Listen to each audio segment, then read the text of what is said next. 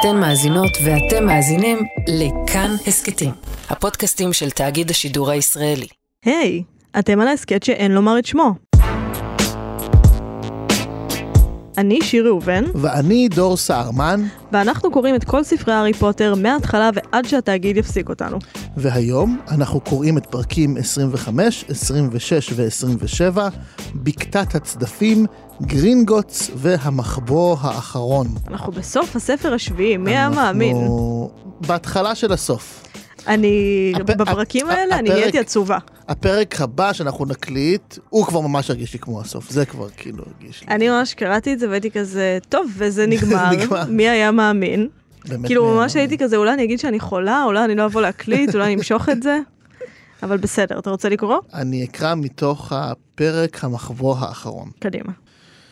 אבל האם ייתכן שהילד השמיד עוד מההורקרוקסים שלו, והוא, הלורד וולדמורט, לא ידע זאת, לא הרגיש? הוא גדול הקוסמים בכל הזמנים, הוא החזק מכולם, הוא שהרג את דמבלדור, ומי יודע כמה עוד אנשים חסרי שם, חסרי ערך. איך ייתכן שהלורד וולדמורט לא יודע אם הוא, הוא עצמו, החשוב והיקר מכולם, מותקף, אם הוטל בו מום? אמת, הוא לא הרגיש כשהושמד היומן, אבל הוא הניח שההסבר לכך הוא שלא היה לו אז גוף להרגיש בו. כשהוא היה אז פחות מרוח רפאים. לא, האחרים בוודאי מוגנים עדיין. שאר ההורקרוקסים שלמים. אבל הוא חייב לדעת, הוא חייב להיות בטוח. יופי של קטע. קטע שמאוד אהבתי, ששוב אנחנו נכנסים לתוך ה... התודעה שלו. התודעה של וולדמורט, שהוא ראה כל כך אנשים חסרי שם וחסרי ערך. מהמם. כשקראתי את זה חשבתי, הוא לא פיזית הרג את דמבלדור. נכון. זה סנייפ הרג את דמבלדור, אבל כל מי שקשור אליו מבחינתו זה אני הרגתי את דמבלדור. בוודאי. כאילו לכולם אין ערך, אבל כולם חלק ממני. זה מאוד נרקסיסטי. מאוד נרקסיסטי, מאוד. הפתעה. הוא, הוא, רואה, הוא רואה, אני חושב, את אוכלי המוות כ... לא סתם הוא צורב בהם את האות האפל שמזמן, שמזמן אותו. אני חושב שהוא רואה אותם כאיזה גוף אורגני גדול שמרכיב אותו בסופו של דבר, ממש חלקים בגוף שלו מבחינתו. כן, אבל הם גם חסרי ערך, והם גם חלקים ממנו. זה מעניין, לא חשבתי על זה עד כן, שלא קראת את הקטע הזה. מעניין מאוד. אני אדבר על זה בהמשך, כי היו לי על זה הרבה מחשבות על הקטע הזה. קדימה. אבל לפני כן, אני, לפני כן אנחנו כהרגלי, אני בבקתת אחזור הצדפים. להתחלה, בבקתת הצדפים, שההתחלה שלה היא מאוד מעניינת, והיא סחפה אותי אה, אחורה בהיסטוריה של מדינת ישראל. ומדוע? ומדוע? כי הפרקים האלה מתחילים בזה שהארי מקבל את ההחלטה לא לעשות משהו. והוא גם מתאר את זה כהחלטה מאוד מאוד מוזרה, נכון? הוא מחליט כן. שהוא לא יצא לקרב הזה, הוא לא יוצא להשיג את uh, שרביט הבכור. הוא מתאר את זה כהחלטה מאוד מוזרה, כי uh, הארי מטבעו הוא אקטיבי מאוד. הוא תמיד יש לו תכנונים, אני נצא לפה, נזוז לפה, נעשה את זה, במיוחד גם בספר השביעי כל הזמן. ופה זה פעם ראשונה שהוא מקבל את ההחלטה שאסור לעשות משהו. וזה הזכיר לי, באסוציאציה הטבעית ביותר, כמובן, את יצחק שמיר. כמובן. כי מי לא חושב על יצחק שמיר כשהוא קורא את הארי פוטר? אה, אבל הסיבה לזה היא שאחד הדברים אני חושב שיצחק שמיר, אה, שהוא ראש ממשלה מעט נשכח, אה, היה, אה, אולי קנה את עולמו בסופו של דבר, זה דווקא בהחלטה שלו לא לעשות משהו. כשהימים היו ימי מלחמת המפרץ, ואני ואת צברנו את הזיכרונות הראשונים בחיים שלנו, כשנפלו סקאדים. פאנפקט, אני חשבתי שלא יפגע בנו כלום, כי ידעתי שאנחנו עיראקים, והייתי כזה, הוא לא יפגע בנו העיראקים. איזה מדהים שידעת בגיל שנתיים שאת... הייתי בת שלוש. לא, לא משנה, שאת עיראקית. ידעתי, זה ידעתי. אני. חושבת שזה המרכיב הראשון שנצרב בזהות זה שלי. מרשים ממש. לא היה לי מושג, לא, לא הייתי כזה מודע, אבל הנקודה היא שבמלחמת המפרץ, הנשיא בוש שעה והקים אז קואליציה מאוד מאוד גדולה של בערך כל המדינות, תראי- תקראי פעם יותר לך ויקיפדיה, זה ממש מצחיק, את רואה כאילו 50 מדינות בצד אחד מול עיראק, זה, זה מרגיש כאילו גם לא פייר קצת, לא פייר. ממש לא כוחות. הוא כזה הביא את כולם, הוא הביא את ברית המועצות ואת כל מדינות ערב ואת כל אירופה, כולם היו כאילו בקטע הזה. אבל היה פה טריק, הטריק שסדאם ניסה בעצם לעשות זה לירות באמת סקאדים על ישראל, מה שיכריח את ישראל כמובן להגיב בחזרה, מה שבעצם יפרק את הקואליציה, כי מדינות ערב לא יוכלו עכשיו כאילו לתמוך אה, בקואליציה של בוש, כשישראל, המדינה מהמם. הציונית וכולי, תוקפת את עיראק. ובוש ביקש משמיר לא לתקוף, וזו הייתה לו דילמה מאוד מאוד קשה, כי היה... לחץ תקשורתי וציבורי וצבאי עצום על שמיר לתקוף. כאילו, תחשבי שגם זה, זה נשמע מוזר, כאילו, נופלים פה סקאדים, וכאילו, מה, מה עושים? מה, לא נחזיר להם? ושמיר קיבל את ההחלטה שהוא לא מסכן את הקואליציה שבוש בנה, וישראל לא תתקוף, למרות שהרמטכ"ל הזה, אהוד ברק, לגמרי תכנן, כאילו כבר תכנונים כאלה ואחרים. והוא הבין, אני חושב, וזה משהו שגם הארי הבין וגם יצחק שמיר הבין, שיש איזה אינטרס יותר גדול מאיזו תחושה של כבוד שנפגע. של כזה, אוי, וולדמורט השיג את השרביט הזה, או אוי, מתקיפים אותנו בסקאדים. כן, יש איזה משהו יותר גדול, יש איזו ראייה אסטרטגית על איך אתה מנצח מלחמה. ולפעמים הדבר הנכון לעשות הוא לא לעשות. כאילו, לפעול נגד איזשהו אינסטינקט של וואי, אני חייב עכשיו לעשות משהו, אלא יש דרך נכונה יותר, ואפשר אפילו להגיד, כאילו, כן, יכול להיות שהארי היה צריך כבר באמצע לצאת לאיזה מלחמה גדולה מול וולדמורט ולמות איזה מות קדושים כזה, להתעלם מכל ההוראות שדמבלדור נתן לו. אה, לצאת, והוא נזכר כאדם מאוד הירואי, אבל זה לא היה עוזר לאף אחד, כי הוא היה מת ווולדמורט היה מנצח. כן, הארי לא רוצה למות, זה אפשר כן, לומר לזכותו לא, לגמרי. יש פה יותר, אני מתכוון שבניגוד למשחקים של למי יש איבר יותר גדול, יש רגע שבו מנהיגות נמדדת, שהיא מגיבה מאוד בקור רוח. ומבינה שיש איזו אסטרטגיה טובה יותר לניצחון. וזה הניתוח האסטרטגי הצבאי שלי על מלחמת המפרץ ועל הארי פוטר. אה, קודם כל, מאוד מאוד יפה. אגב, אני לא חושבת שזה עניין של אגו עם שרביט הבכור והארי. אני חושב שאם הוא היה רוצה להשיג את זה, זה היה איזה עניין של, איזה תחושה כזו שאני צריך להשיג את ה... אין ספק שרבים, זה גם מוצג לנו בפרקים הקודמים, רבים רצו להשיג את השרביט, ללא ספק, מתוך תחושת אגו מאוד גדולה, אני חייב להיות זה עם השרביט הכי כן, חזק. אבל הארי, הדילמה שלו לא הייתה אני רוצה להיות הכי חזק, זה היה כאילו למה דמבלדור אמר לי את זה ובאיזה דרך צריך לבחור. זאת הייתה... נכון, אבל אני חושב שיש פה איזה משחק בכל זאת, כי אם הוא היה כאילו כן בוחר בזה, זה היה מעיד על איזה שיקול דעת לקוי. נכון, וגם. שרביט הבכור אה, מסומן לנו מההתחלה בתור משהו שאנשים רוצים, בתור החפץ, הוא מת ראשון, האח הזה. זה כן, לא... כאילו זה משהו גם מאוד מנצנץ, זה לנצנץ, בקיצור. אני גם התעסקתי בפרקים האלה מבקתת הצדפים, אני חשבתי בעיקר על אה, הרגע הזה שבו הגובלין, איך קוראים לו? גריפהוק. גריפהוק, גלגלתי עיניים על השם שלו, כן? למה לא קוראים לו יותם? למה נראה לי אפשר גריפהוק? לקרוא לו עכשיו הגובלין. הגובלין, אוקיי, זה שמו הגובלין. אמ, הוא מספר בעצם על החרב של גריפינדור, שגודריק גריפינדור גנב את החרב אה, מהגובלינים בעצם. עכשיו, אנחנו שוב מגלים בעצם עד כמה העולם הזה שאנחנו נמצאים בו הוא מורכב, ועד כמה יש כל הזמן עירוב של גרסאות. עכשיו, מה שקורה להארי כאן הוא לא חדש. זה ממש מהלך שנבנה לאורך כל הספר הזה.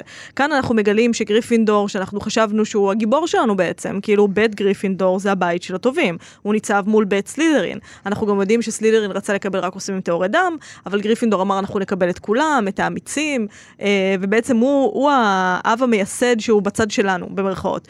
והנה אנחנו מגלים גם על האב המייסד שהוא בצד שלנו, שהוא אולי גנב חרב מגובלינים. עכשיו, אנחנו לא יודעים מה האמת, אבל מה שמעניין זה שסתם זורקים את הגרסה הזאת לחלל האוויר, אה, והארי, רון והרמיוני מתמודדים עם זה במשך כמה שורות, סתם חושבים על זה.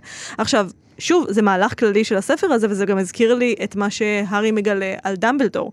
כלומר, את הרגע עם ריטה סקיטר, שהוא שומע שלדמבלדור הייתה אחות, ואבא שלו שנא מוגלגים, כמובן ניגע בזה בפרקים הבאים. כמובן. אבל הוא עדיין אה, מתעסק בשאלה הזאת של מהי האמת, מה האמת. עכשיו שוב, בספר הזה רולינג לוקחת את כל מה שידענו ומערבבת אותו. אה, זו תחושה שהיא מאוד, אפשר לומר תחושה מוכרת, ובעיניי זאת אחת התחושות הכי יסודיות שיש בהתבגרות. אה, אני חושבת שלכל בן אדם מבוגר יש רגע בחיים שהוא מבין שהסיפור שסיפרו לו, הסיפור שהוא חי בתוכו, בין אם זה סיפור לאומי, בין אם זה סיפור תרבותי, שזה לא כל הסיפור, שיש לפחות עוד צד אחד לסיפור שהוא חי בו. אה, יש לזה ספר מאוד שעוסק בזה, שנקרא היסטוריה עממית של ארה"ב, כמובן או, שאתה מכיר. ספר, כן, כן, ספר ספר. מצוין של האוורד ציין. מאוד שמאלני. מאוד שמאלני. אני כאילו קראתי אותו ואמרתי כזה, אחי, אני כאילו קצת ימני יותר נראה לי מ... אני קראתי את זה בצבא כשהייתי הכי שמאלנית והייתי כזה נכון מאוד, נכון, נכון, נכון, הכל נכון. אה, בקיצור, אבל מה שהספר הזה עושה, נכון. המלצת קריאה גם, אה, הוא לוקח את כל הגיבורים הגדולים בהיסטוריה האמריקאית, קולומבוס נגיד שגילה את אמריקה, והוא מגלה מה הצד השני שלהם, מי שילם את המחיר הזה, שזה האינדיאנים או השחורים אה, וכן הלאה וכן הלאה. עכשיו, לקרוא את זה זה מטלטל, זה היה מטלטל אפילו עבורי, כאילו בתור מי שלא גדלה בארצות הברית ולא גדלה על הסיפור הזה, בגלל שזה מרים את הסלע הזה שהוא ההיסטוריה כפי שאנחנו מכירים אותה, סלע שחשבתי קולומבוס, כריסטופר קולומבוס גילה את אמריקה, זה השורה זה היה ערך כן. קצרמר שיש לי במוח עליו.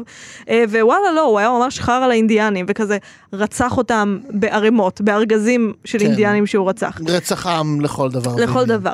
עכשיו, נגיד בסוגריים שעכשיו בתקופה האחרונה בארצות הברית מתעוררים כל מיני קולות של אה, לבטל כן. את אה, קולומבוס דיי, כל הדברים האלה, אבל עדיין, ויש מצד שני את המלחמה על האבות המייסדים שהיו כן, בעלי כן, בעלי עבדים, עבדים. זה מיל... מאבק נרטיבים. נכון, עכשיו שוב, כאן רולינג מקדימה את זמנה, בגלל שמי חשב על מאבק נרטיבים ב-2007 או 2008, מתי הספר יצא? אני חושב שחשבו על זה, אבל מי חשב להכניס את זה לתוך ספר ילדים? בדיוק, כאילו, בדיוק, לא, ברור שחשבו על זה, גם. הרווארד זיין כתב את זה אבל, לפני. אבל, אבל להכניס את זה ככה בטבעיות, לתוך בדיוק. ספר ילדים עלילתי מלא אקשן, זה מטורף. עכשיו, למה אני חושבת שזה מעניין ב-timing הזה?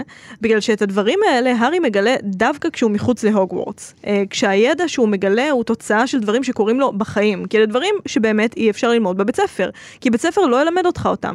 אלה דברים שלומדים רק דרך החיים. הוא לומד את זה בגלל שהוא מדבר עם גובלין, לצורך העניין. בבית ספר אין לו שיעור שמועבר על ידי גובלין.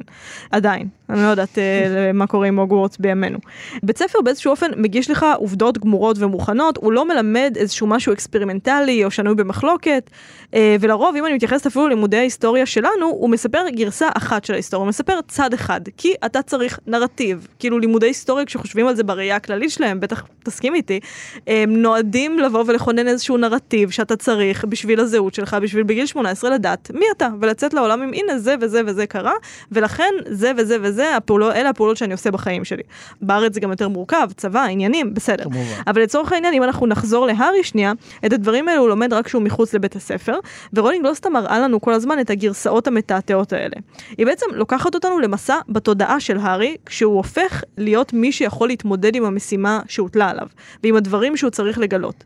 ובשביל זה הוא צריך לספוג את כל הגרסאות האלה, ולנסות למצוא את עצמו בעולם המורכב מאוד שמחוץ לבית הספר, שבו אין אמת אחת, ולכן באמת הרבה יותר קשה לפעול.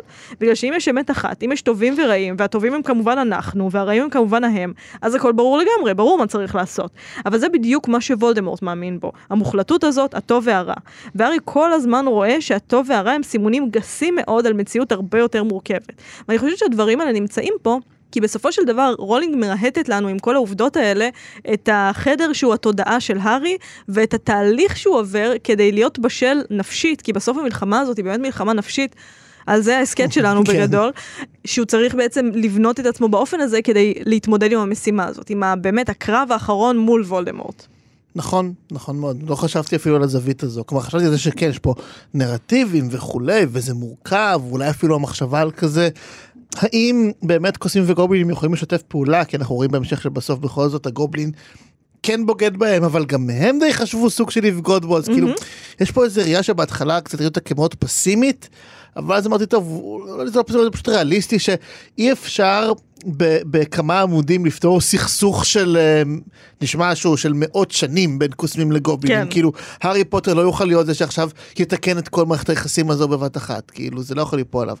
אפרופו גם אה, השיחה של הגובלין והשיחה גם של הארי עם ביל, שביל קצת מזהיר אותו וגם אומר לו שיש תפיסות אחרות של אה, בעלות לגובלינים. שאכן שונה מאוד מהתפיסה של הארי וגם מהתפיסה אה, שלנו. כי הארי, בני האדם, גם אנחנו בעולם האמיתי, אנחנו רגילים לחשוב על בעלות בתור החזקה של משהו, בתור בעצם, מה זה בעלות? בעלות היא חוזה שבו אני יכול לקנות X, ואז X הוא בהחזקתי. והגילום של זה כל כך בולט בקפיטליזם המודרני, שהיום אתה יכול להיות בעצם הבעלים של הכל. גם דברים שהם לא פיזיים, אני חושב שהגרסה המוקצנת ביותר שאנחנו מכירים לזה כיום זה ה-NFT, שזה ההקצנה של ההקצנה, כן?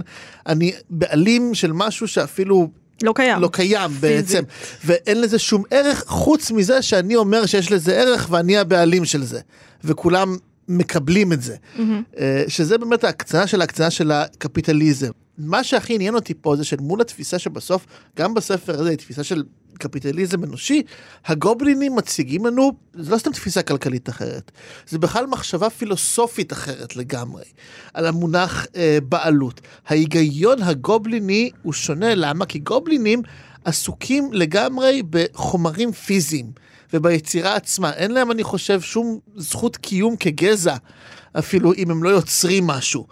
ומבחינתם, הבעלות תמיד תהיה של היוצר, לא משנה כמה גלגולים האנשים יחשבו שהם קנו את הבעלות על הדבר הזה, אז לא, בסוף זה שלהם. וגם מבחינות אחרות צריך להגיד, זה נשמע לנו כאילו כמו משהו קצת פרימיטיבי, אבל אפשר גם לקרוא את זה באופן אה, יותר מתקדם.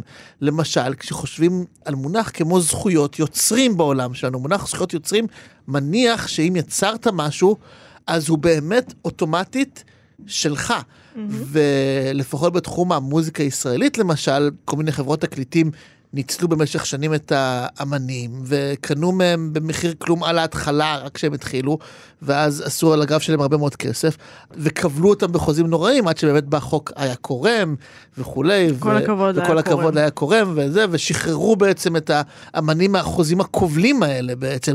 עכשיו ההיגיון פה היה בסוף היגיון גובליני.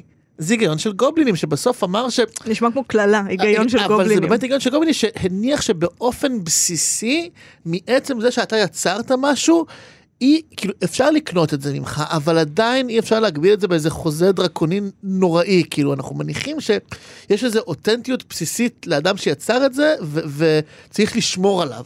הרעיון הזה מושתת על המחשבה שיש קשר רוחני בין אדם שיצר משהו לבין היצירה בדיוק. שלו. עכשיו, כשזה אה, קניין רוחני, כשזה יצירה, אז הרבה יותר קל, בגלל שזה אמורפי, להגיד, אוקיי, הדבר היחיד שקושר אותי לדבר הרוחני הזה, לשיר הזה, לתווים האלה בסדר הזה, או למילים האלה בסדר הזה שאני המצאתי, אה, זה שזה לא קיים. אז זה חייב כן. להיות אולי אי אפשר לקנות את זה. אבל ברגע שזה חפץ, ואתה יכול להגיד, אני קונה את זה, זה שלי עכשיו, כן. יש בזה משהו קודם כל הרבה יותר אנושי, נכון. בגלל שמשהו רוחני יכול להיות שייך להרבה אנשים, ולכן נכון. מי הבעלים שלו בעצם. לעומת אה, חרב לצורך העניין, שזה כזה, צריך קניתי וזה שלי, יש נכון. אחת כזאת, ואני שילמתי עליה ולכן היא שלי, ואחר כך היא תהיה של הילדים שלי. כמובן אני מתייחסת לחרב שרכשתי בחנות מתנות לגבר.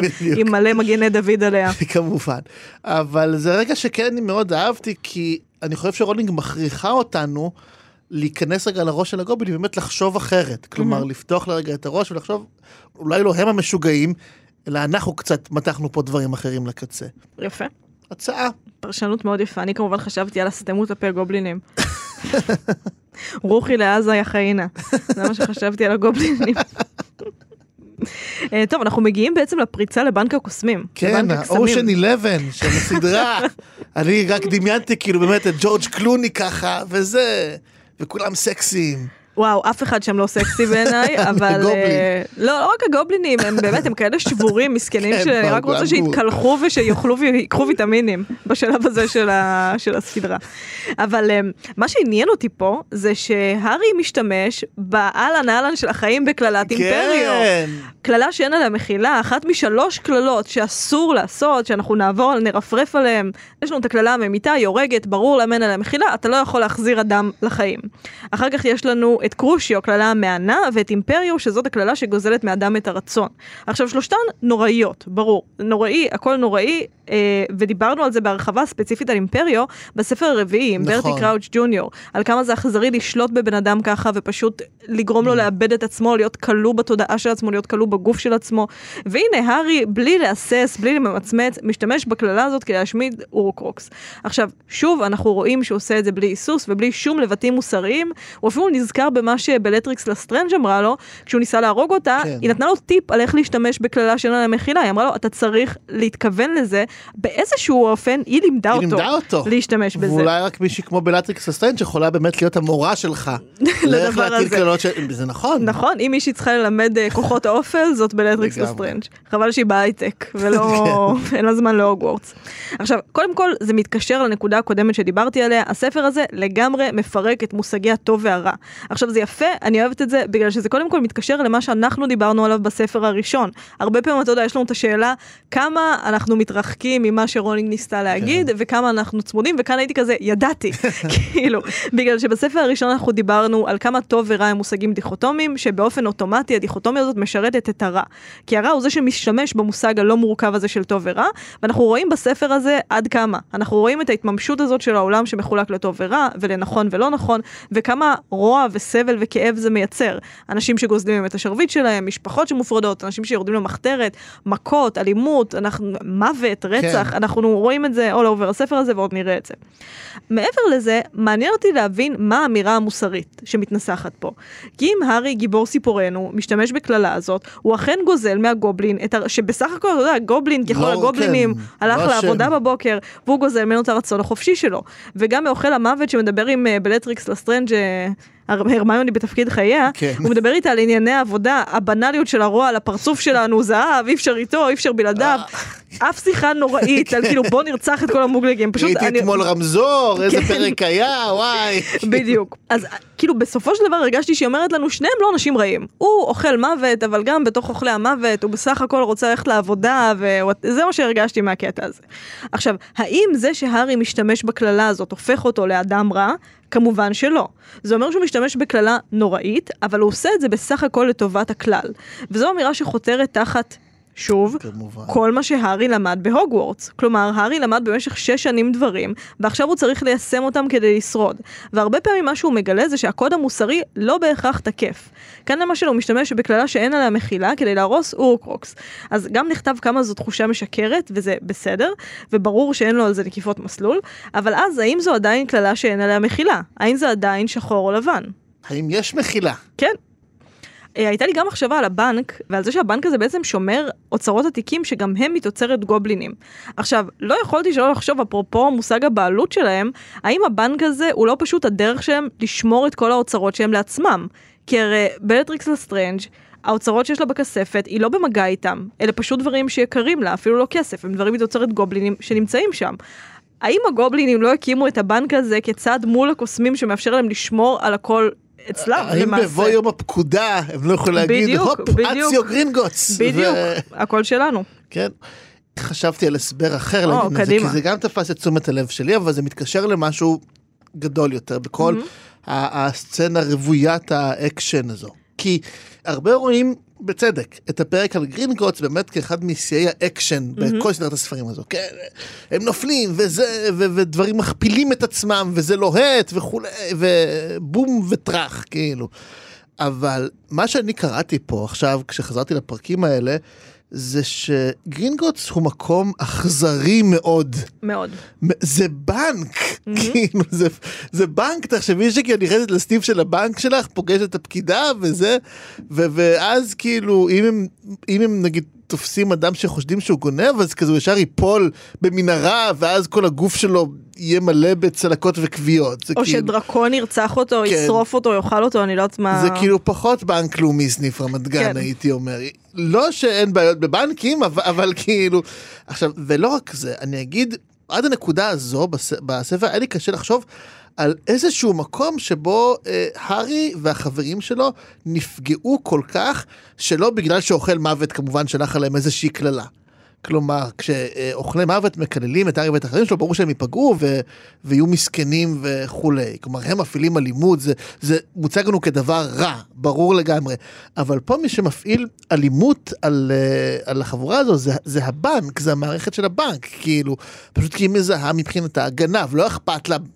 אם הארי רוצה לגנוב הורקרוקס או מטבע זהב או לא משנה מה, אתה גנב והופ. גרינגוטס אם כך הוא מקום קשה, אלים ואכזרי עם מפולת של גנבים, עם דרקון שהתעללו בו כדי שהוא יתעלל בך חזרה ויהרוג אותך. זה מקום שבעצם אומר האלימות היא קדושה. גרינגוטס לא מאמין במשפט צדק, הוא לא מאמין בזה שתוכל לשטוח את הטענות שלך, כן, או שאפילו אתה תיכנס לכלא. תפיסת הרכוש של גרינגוטס היא שהרכוש מצדיק אכזריות קדושה ומלאה, זה קידוש הרכוש שהוא קידוש האלימות mm-hmm. למעשה. זה מתחפש לבנק, אפשר להגיד שזה כמו שכן, שהאמירה שנתקלתי בה בכמה מקומות, שלונה פארק זה בסך הכל חב... אספה של מתקני עינויים שרק הצבענו את זה ושמנו שם ליצנים ומוזיקה, זה כאילו כיף. אבל בעצם אתה יכול גם לענות ולהרוג ככה בן אדם, אז כאילו... תלוי כמה זמן זה נמשך. כמובן, לא, לא, תלוי אם ברור. פיזרת גם כמה דוכני נקניקיות באמצע. בדיוק. אבל הנקודה היא שגרינגוס מתחפש לבנק, אבל זה בעצם אחד המוסדות האכזריים ביותר שקיימים. וזה כל ההקדמה הזו, רק כדי להגיד שזה בכלל לא מקרי בעיניי, שדווקא במקומות האלה, הארי מצליח לעשות קללה שאין עליה מחילה בכוונה מלאה. לא רק זה, הרמיוני, גם במהלך, בתחילת הפרקים האלה, הרמיוני מביעה הרבה מאוד סלידה מלהשתמש בשרביט של בלטריקס לסטרנג'. Mm-hmm. ואפשר להבין את זה, היא אומרת, כאילו, השרביט הזה עשה כאלה דברים נוראים. Mm-hmm. איך אני, כשזה מקביל אגב בעיניי לאם אי פעם, לא שאני רוצה, אם אי פעם אני ארצה אקדח להגנה עצמית, אני לא רוצה נגיד להשתמש באקדח שאיתו יגאל עמי רצח את רבין. כאילו, זה לא, לא. לא יהיה האקדח שבו אני ארצה להשתמש. יש כאילו חפצים שאני אומר, אוקיי, זה נגוע, כן. כאילו, ברע. ברוע, יש רוע בדבר הזה, mm-hmm. על אחת כמה וכמה בשברית. אבל פתאום כשהם ב- ב- ב- בתוך הבנק ובתוך הבלאגן אין לה בעיה, היא משתמשת מעולה בשרביט, אין שום שום בעיה. וזה לא מקרי, כי הם נמצאים במרחב אכזרי כל כך, שמביא אותם למצב שהוא על סף, מצב, מצב לימינלי, כן? זה מצב שבו כבר הגבולות, את נגעת בזה, הגבולות מטשטשים לגמרי מרוב האכזריות והאלימות שמופעלת שם, כאילו. Mm-hmm. זה ממש, הייתי אומר, כמעט ההופכי של הוגוורטס. נכון. ולא שעל הוגוורטס אין הגנות ואין קסמים שמונעים שם דברים מפני שפריצות וזה, ועדיין, זה, למדנו להכיר את הוגוורטס לפני ולפנים, אה, ברור שבגרינגוט סטארק עושה משהו רע, אתה תוך שנייה מת, כאילו אין בכלל מקום להשוות מבחינת הרוע והאכזריות שטבועים במקום הזה, בלי קשר לוולדמורט, בלי קשר לאוכלי המוות. נכון, נכון, כאמצעי הגנה לגיטימי. אמ, אנחנו מגיעים לוולדמורט, ולזה כן. שהוא בעצם אה, מגלה שהארי אה, וחבריו, הארי וחבורתו, משמידים את האורוקרוקסים, ואנחנו בעצם מגלים שאנחנו גם כקוראים, אנחנו המון צעדים לפניו. אנחנו גם שומעים את רצף התודעה שלו, שאתה ציטטת ממנו מאוד יפה, הוא הגדול מכולם, הוא החשוב מכולם, הוא הטוב מכולם, ואנחנו נכנסים בעצם לתוך המוח של וולדמורט ומגלים שמרוב מגלומניה הוא פשוט עיוור. לא היה לו מושג שדמבלדור ידע על האורוקרוקסים, לא היה לו מושג שהארי גילה אותם, הוא אומר שם ברצף הבאמת מגעיל הזה עוד משהו, וזה דבר שמאוד תפס את תשומת ליבי. הוא אמר שהוא לא יכול לסמוך אפילו לא על לוציוס ועל בלטריקס. נכון. עכשיו, אי אפשר שוב שלא לראות את ההקבלה, כמו שהיה בתחילת הספר עם השבעה הארי, שבעה הורקרוקסים. וולדמורט, לוציוס ובלטריקס, הארי, רון והרמיוני. וולדמורט רואה בזה שבלטריקס ולוציוס איבדו את ההורקרוקסים שלו, הוכחה לזה שאי אפשר לבטוח באף אחד, למרות שהם מאוד מאוד ניסו. כן. כאילו אין ספק ששניהם מאוד מאוד רצו שהתוכנית תצליח, אבל הם נכשלו, מה לעשות. עכשיו, הארי, בוא נסתכל על המקביל. רון עזב אותם לתקופה, פשוט עזב אותם, והרמיוני ניפצה לו את השרביט. אבל זה לא גרם לו לבטוח בהם פחות כי הוא ראה את המאמץ, הוא ראה את הכוונה להיות איתו, והוא ראה שבדרך אין מה לעשות, לפעמים דברים משתבשים. לפעמים רון ישתגע מרוב חוסר ביטחון, הוא יעזוב ואז הוא יחזור. הרמיוני תנפץ לו את השרביט, האם היא התכוונה לזה? לא. אבל איתו כל הזמן, והוא אפילו, גם כשהוא כועס עליה, הוא מאוד מנסה לא להראות לה שהוא כועס עליה. הוא אף פעם לאורך הפרק, אנחנו שומעים שהוא כועס, אנחנו שומעים שהוא מאוד מאוד פגוע, שהוא איבד את ההגנה, את הקשר המיוחד שלו עם השרביט, כל זה, זה חפץ מטורף לאבד, אנחנו גם רואים את כן. זה מתי שלוציוס בתחילת הספר מאבד את השרביט שלו. נכון. Uh, ועדיין הוא אף פעם לא כועס עליה, בגלל שהוא בוטח בה, בגלל שהוא מכיר אותה, בגלל שהוא רואה את הכוונות שלה. עכשיו, אצל וולדמורט יש שני קולות מאוד מאוד חזקים. האחד, אני הכי חזק, אני הכי מדהים, הכל מגיע לי, ואי אפשר לבטוח באף אחד, זה הקול השני. עכשיו, בסופו של דבר אנחנו שוב מגלים שוולדמורט בסופו של דבר הוא אדם די מסכן ובודד, ואני אפילו אגיד חלש.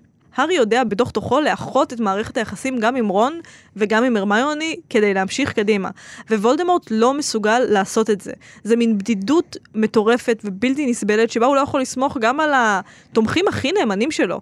בלטריקס ולוציוס הם כאילו, לוציוס עוד בסדר, הוא uh, עשה משפחה. בלטריקס היא כאילו, היא חיילת שלו, היא חיילת על מלא, כאילו, כן. זה הכינוי של ה-BICQ. אבל... עדיין הוא לא בוטח בה. מה שבסופו של דבר הופך אותו לאדם די בודד, מסכן וחלש. אין לו את תעצומות הנפש לעשות את זה. כטיבם של טירנים, שעל זה כן. בדיוק הנקודה שלי. כי גם אני שמתי לב לזה שוולדמורט, כלומר, וולדמורט מאבד את זה. mm-hmm. בעצם. אה, אנחנו רואים שהוא משתגע לגמרי, הוא מרגיש חשוף לגמרי מסודותיו, ווולדמורט זה אדם שמאוד מאוד מעריך חשאיות. Mm-hmm.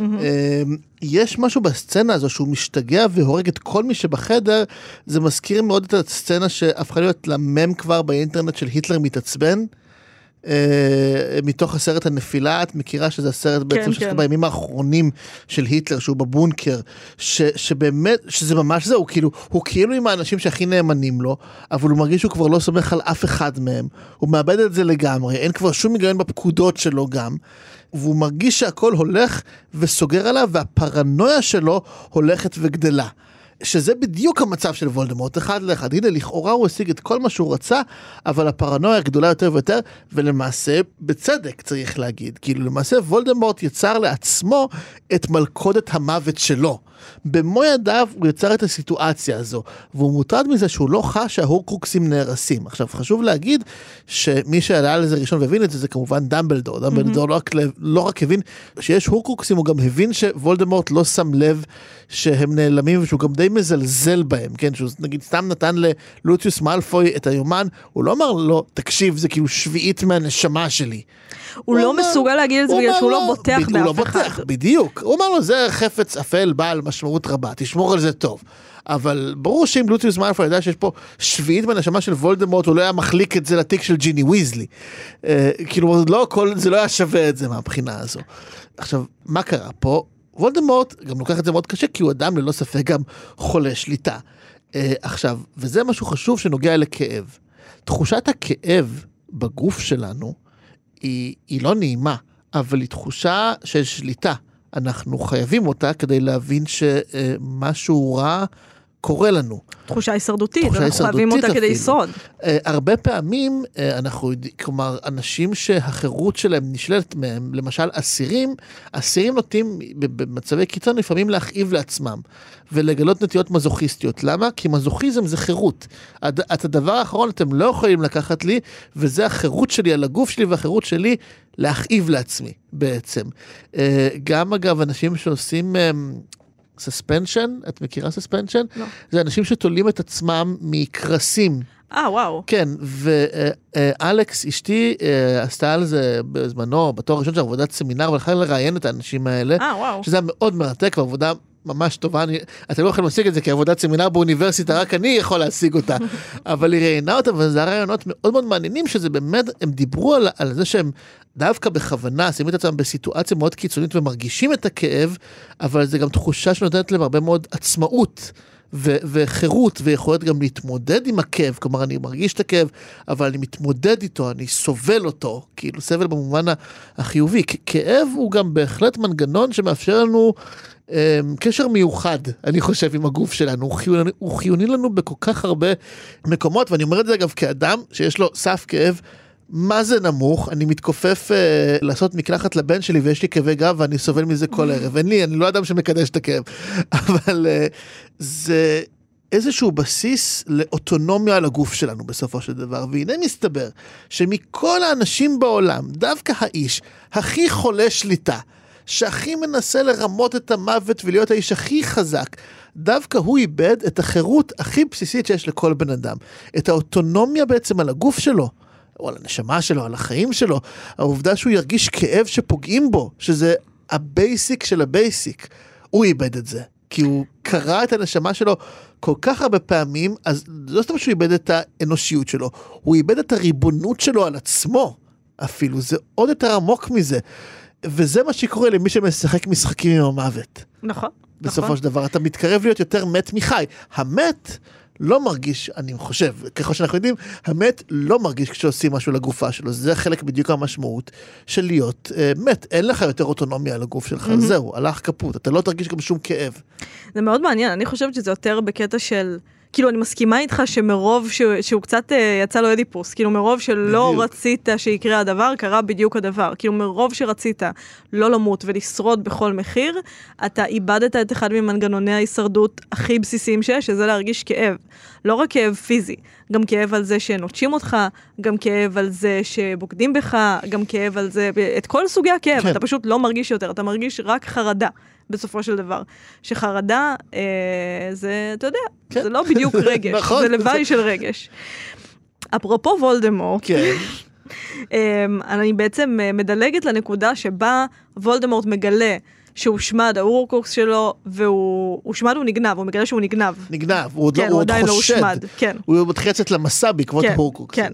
ובעצם אנחנו שוב מציצים לתוך התודעה שלו, הוא רוצח את כל מי שבחדר, הוא רוצח את הגובלין, לא את הגובלין שלנו, לא את הגובלין שקראנו לו גובלין בתחילת הפרק, גובלין, גובלין, אחר, גובלין. כן, גובלין חדש סופי, הוא מאבד את זה לגמרי, אפילו בלטריקס ולוציוס מאלפוי נסים, נסים על נפשם, הם פשוט כזה בורחים מהחדר, הם כזה לא, הוא השתגע לגמרי הפעם. עכשיו, מה שבספר החמישי היה הבזקים של הארי לתוך וולדמורט, שוולדמורט השתמש בהם, למשל כשהוא גרם להארי לפרוץ למשרד הקסמים, כן. לקחת את הנבואה, הופכים עכשיו להפך. הארי הוא זה שמציץ לתוך וולדמורט, וככה הוא מגלה את כל שאר האורקרוקסים, זה די מדהים. כאילו הספר הזה שעובר במסע הזה, ולהגיע מפה, להגיע לשם, והקמע, ואיך נשמיד את הקמע, וכל המחשבות האלה, בסופו של דבר, כל מה שהיה צריך זה שהארי יציץ למוח של וולדמורט, ברגע שהוא מגלה שהם השמידו את האורקרוקסים, זה הכל. עכשיו, אני מנסה להבין את ההיפוך הזה. כי אני לא מאמינה שזה דבר שרולינג פשוט לא תפרה כמו שצריך. אני לא מאמינה שהיא פשוט הייתה כזה, טוב, איך הם יגלו על הסוף? אני לא רוצה שיצא לי שוב ספר של 800 עמודים, אה, הנה, הצצה לתודעה של וולדמורט. אני מנסה להבין איך זה יכול להיות שהדבר הזה יוצא מהשליטה של וולדמורט.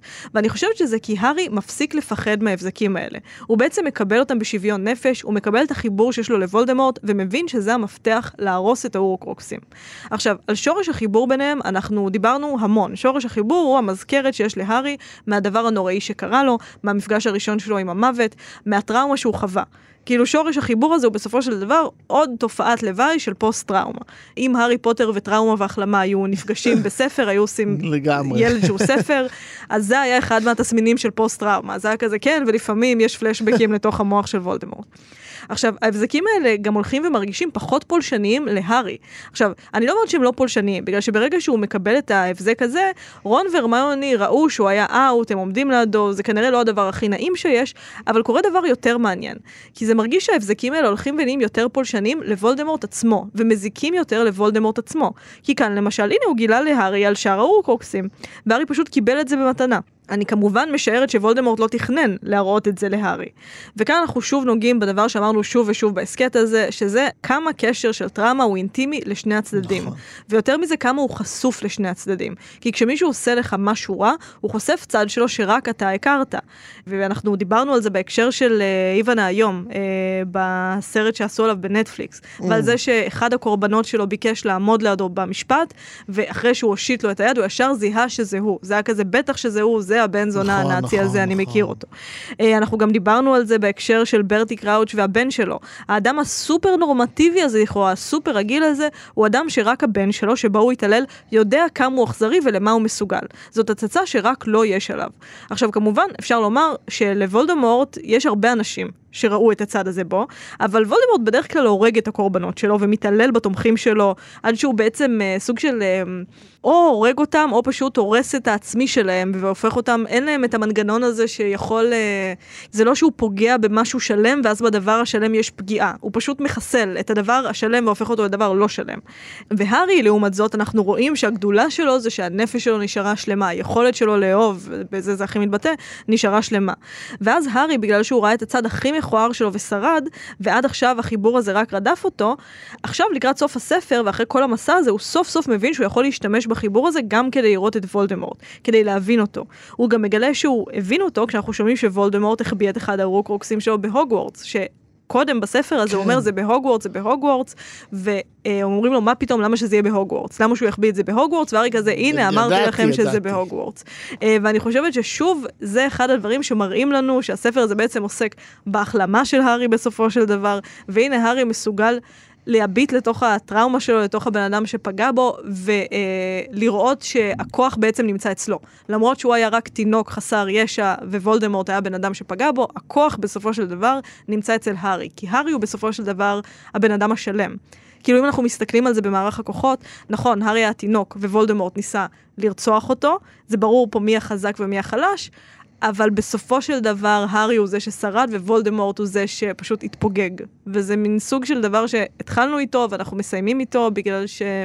כי מתחילים לסגור כן, מעגלים. כן, לצערנו מתחילים לסגור מעגלים. אני, אני עצובה. אני שוקל, כאילו, אנחנו אמרנו כל הזמן שלא נעשה על הילד המקולל, ועכשיו אני כזה, יאללה, מה, אולי נעשה על הילד המקולל. לא, לא, לא. ברור שלא, ברור שלא. טוב. טוב, אז בזה אנחנו נסיים. אה, בהחלט בשבוע הבא אנחנו נקרא את פרקים 28, 29 ו-30, המראה החסרה, העטרת האבודה וסילוקו של סוורוס סנייפ. יופי של פרקים. אחלה של פרקים. פרקים מלאי אקשן. ובינתיים אפשר להאזין לנו מתי והיכן שאתם רוצים או רוצות. הופה, לקראת הסוף, פמיניזם. בדיוק. באתר כאן או בכל אפליקציות הסכתים, שם גם אפשר לדרג אותנו, נשמח מאוד. אפשר גם להצטרף לקבוצת הפייסבוק שלנו כל עוד היא עדיין קיימת, אנחנו לקראת הסוף. הארכוב של הקבוצה הולך וקרב. אה, הקבוצה שלא לומר את שמה בפייסבוק, בהנהלת דור. אה, עכשיו, חוץ מזה, אה, הפתעה, אנחנו עושים עוד אירוע לייב. אנחנו הפק, כל מי שהיה באירוע הקודם, או שהיה באירוע הקודם ראה שזה מפורק והלך, אנחנו הפקנו את כל הלקחים, האירוע הזה יהיה שונה לגמרי, אפשר יהיה לקנות כרטיסים, הכרטיסים יעלו 0 שקל, הם יהיו בחינם, אבל אפשר יהיה להזמין כרטיסים, וככה תדעו מי נכנס ומי לא נכנס. אה, זה יהיה באוזן בר בתל אביב, ב-20 לתשיעי, ב-20 ו- לספטמבר. ופרטים נוספים בקרוב בקבוצה נכון, של פרטים נוספים בקבוצה, אה, מומלץ אה, להיכנס, רק אנחנו רוצים להקליט פה בקשה אישית בגלל שהכרטיסים הם בחינם. אנחנו ממש ממש מבקשים שתתנהגו בג'נטלמניות ושכל אחד אה, ישריין לעצמו את מספר הכרטיסים שהוא צריך. כלומר, אם אתם רוצים ללכת לבד, קחו כרטיס אחד. אם אתם רוצים ללכת עם חבר, קחו שני כרטיסים. אבל אל תראו שיש כרטיסים ותהיו, אה, מצוין, שישה כרטיסים, אנחנו ניקח ונחלק אותם. אנחנו מאוד מאוד נשמח אם תעשו את זה, בגלל שזה אמנם יהיה מסודר יותר וזה מקום גדול יותר, אז יהיה יותר מקומות מאשר בלייב הקודם שלנו, אה, אבל אנחנו היינו רוצים שזה יהיה כמה שיותר הוגן. כי אנחנו שנינו אף פעם לא מספיקים להזמין כרטיסים לכלום.